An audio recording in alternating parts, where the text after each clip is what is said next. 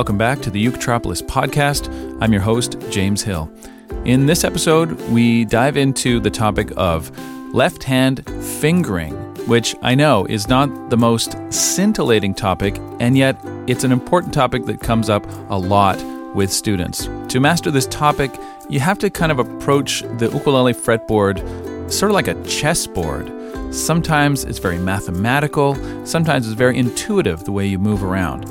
In any case, in this episode, I give you three principles that I use when I'm trying to divine the, the best fingering for a particular passage or piece. And I hope that it helps you as well. Don't forget, the episodes in this season of the podcast are being recorded live, and you can join the next live taping by going to uketropolis.com slash podcast. Thanks for listening, and now let's get to today's episode.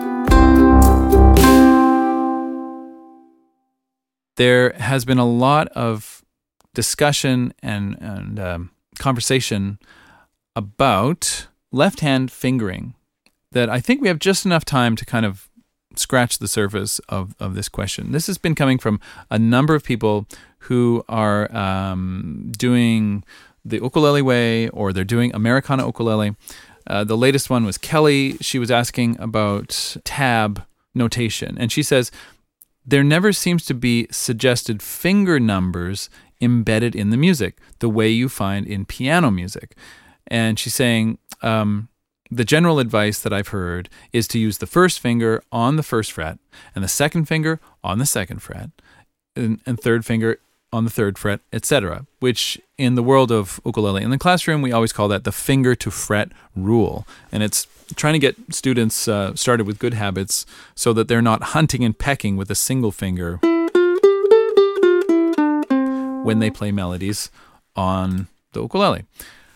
This is a good place to start. Don't get me wrong. The finger to fret rule is an excellent place to start. But she says, um, right in the first measure of um, of Lonesome Valley, she says this all breaks down because you're using the first finger to play the C note on the third fret for obvious reasons. She says, I totally get that. Um, but she says she printed out the sheet music, she's added some finger numbers to the notes on the staff, but then it starts to get really cluttered, right? Uh, and so she's not the only one um, wondering about this and struggling with fingerings for the left hand.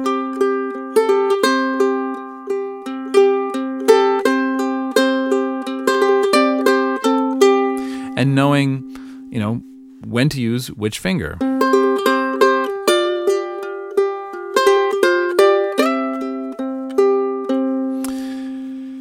And I don't know what to tell you. There is no perfect solution for this. And although some students have said, well, yeah, there is a perfect solution, it's where you tell us exactly what fingers to use on which notes. That is also not a perfect solution, as much as it might be appealing or convenient because, you know, well, whatever James does, I'm going to at least try to do. Partly that doesn't work because I don't always know what I'm going to do, and I don't have, I don't always have a set fingering for a piece. Instead, I guess I have principles that I try to follow. And why don't I just try to give you a couple of those principles and see if this helps you in coming up with your own left hand fingerings or um, you know your fretting hand fingerings. We're not talking about the plucking hand here. We're talking about which fingers on the fretting hand you use to play the notes.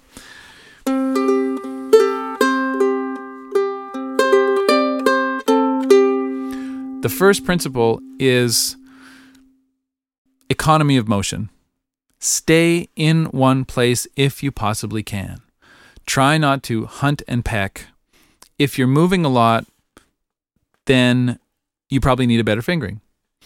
Not always, but often it means you need a better fingering. And by moving a lot, I mean moving the position of your thumb on the back of the neck. Because the thumb kind of plants you in a position, right? Like here I am. Um, I'm I'm playing with my index finger on the third fret. And my thumb kind of sets up shop in that place eh, around the third fret behind the neck. And if I was to hunt and peck these notes with a single finger, my thumb and my whole arm would be moving up and down the neck. That's the kind of movement we want to avoid. You have to do it sometimes, but you kind of want to set up shop if at all possible. Don't move unless you have to.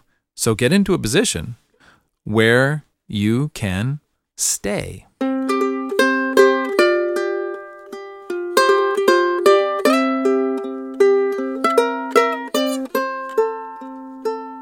Right there, I just shifted back into the home position, but I that whole time I was in position. That's principle number one. Try to stay in one place if at all possible. Principle number two for fingering is use your ear and ask yourself is it lyrical?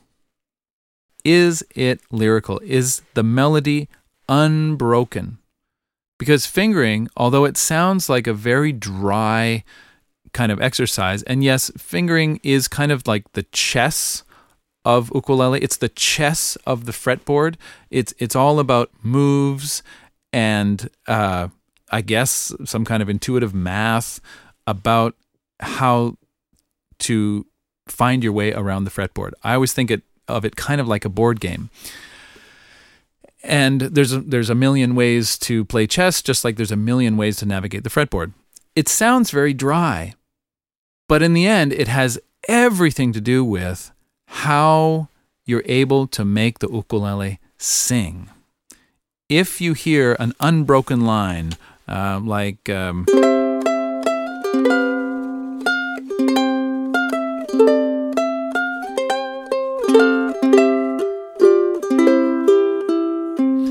And if that melody is very convincing,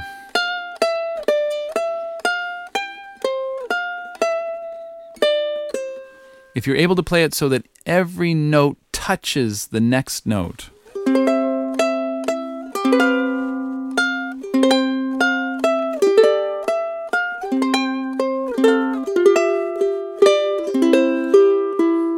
and we don't get unintentional gaps between the notes. You know, like playing ukulele is, is kind of like carpentry. You know, if, if you if you finish building this thing out of wood and you stand back from it and there's lots of little gaps, you know, if you've ever laid like a hardwood floor or anything, you work and you work and you work and you stand back from it and you go, oh, there's all these gaps between the boards. It doesn't look finished. Uh, melody is just like that. If you have gaps,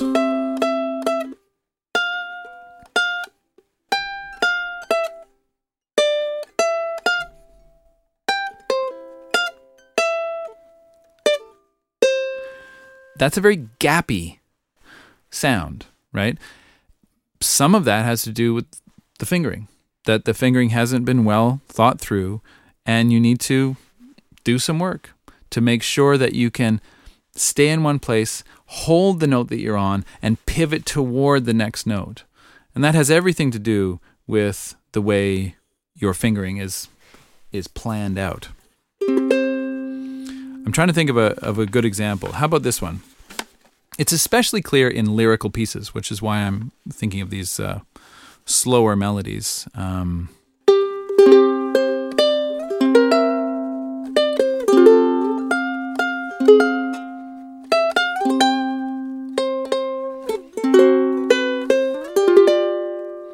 So I'm trying to make this unbroken melody for Home on the Range. And right here in the very first measure, home on the range. That that that C7 chord right there. I have I have many ways I could play that. I could play it with my index and my middle fingers. I could play it with my middle and ring fingers. I could play it with my ring and pinky fingers. It's all going to sound the same. Why I would choose one over the other is really comes down to what happens next. Where am I going with this? You have to be looking out the windshield when you're playing the ukulele. You don't this is one of Chalmers Doane's uh, analogies for, for playing music. He said, You don't drive a car with your head hanging out the window looking at the pavement beneath the car.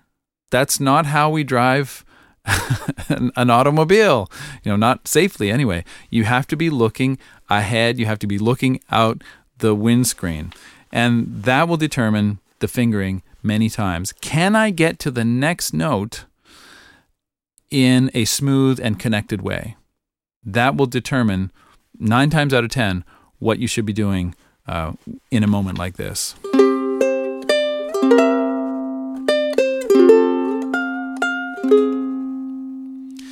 And the third and final principle for fingering that hopefully uh, you know helps. I don't know if any of this helps, but um, this is literally what I use, the thought process that I use to to come up with fingerings. The third and final thing is sometimes there's no good solution. So keep this in mind. The composers who write this music don't write it with your convenience in mind. you know, uh, they write what they feel is beautiful, and it's our job to make it work on our ukuleles. Like Mozart didn't write as much as I'd like to think he he he would have liked to. He didn't write for the ukulele. We have to take his melodies and make them fit. And there may be times when to play a Mozart or a Beethoven or a Bach or whoever it might be, there will be times when there's no good solution. It's just an awkward move and you have to do your best. This is a this is a last ditch kind of um, train of thought, but sometimes there's no good solution and you just have to um, weasel your way from one position to another. And often that means just sort of sleight of hand, um, using a roll, for example, um, if I need to get from here to here, and there's no way for me to get there, then I'll slightly roll the second chord so that I have that itsy bitty little bit of time during the roll to move my hand. And to the audience, it sounds like I got there instantly without any trouble.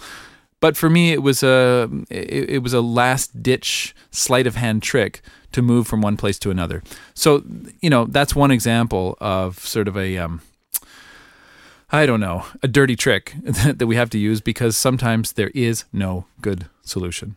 So those are the three principles that I would offer.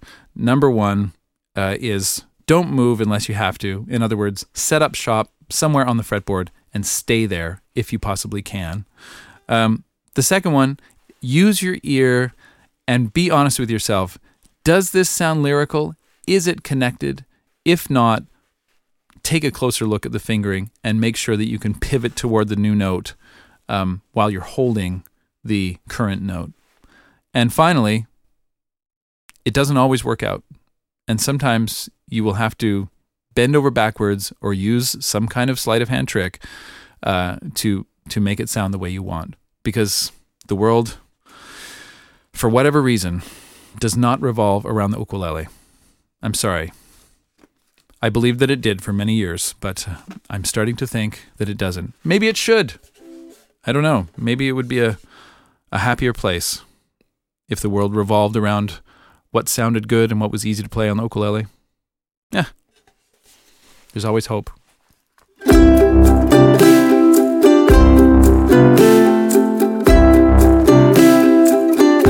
Thanks for tuning in to the Uketropolis podcast. I'll be back again soon with another episode of the show.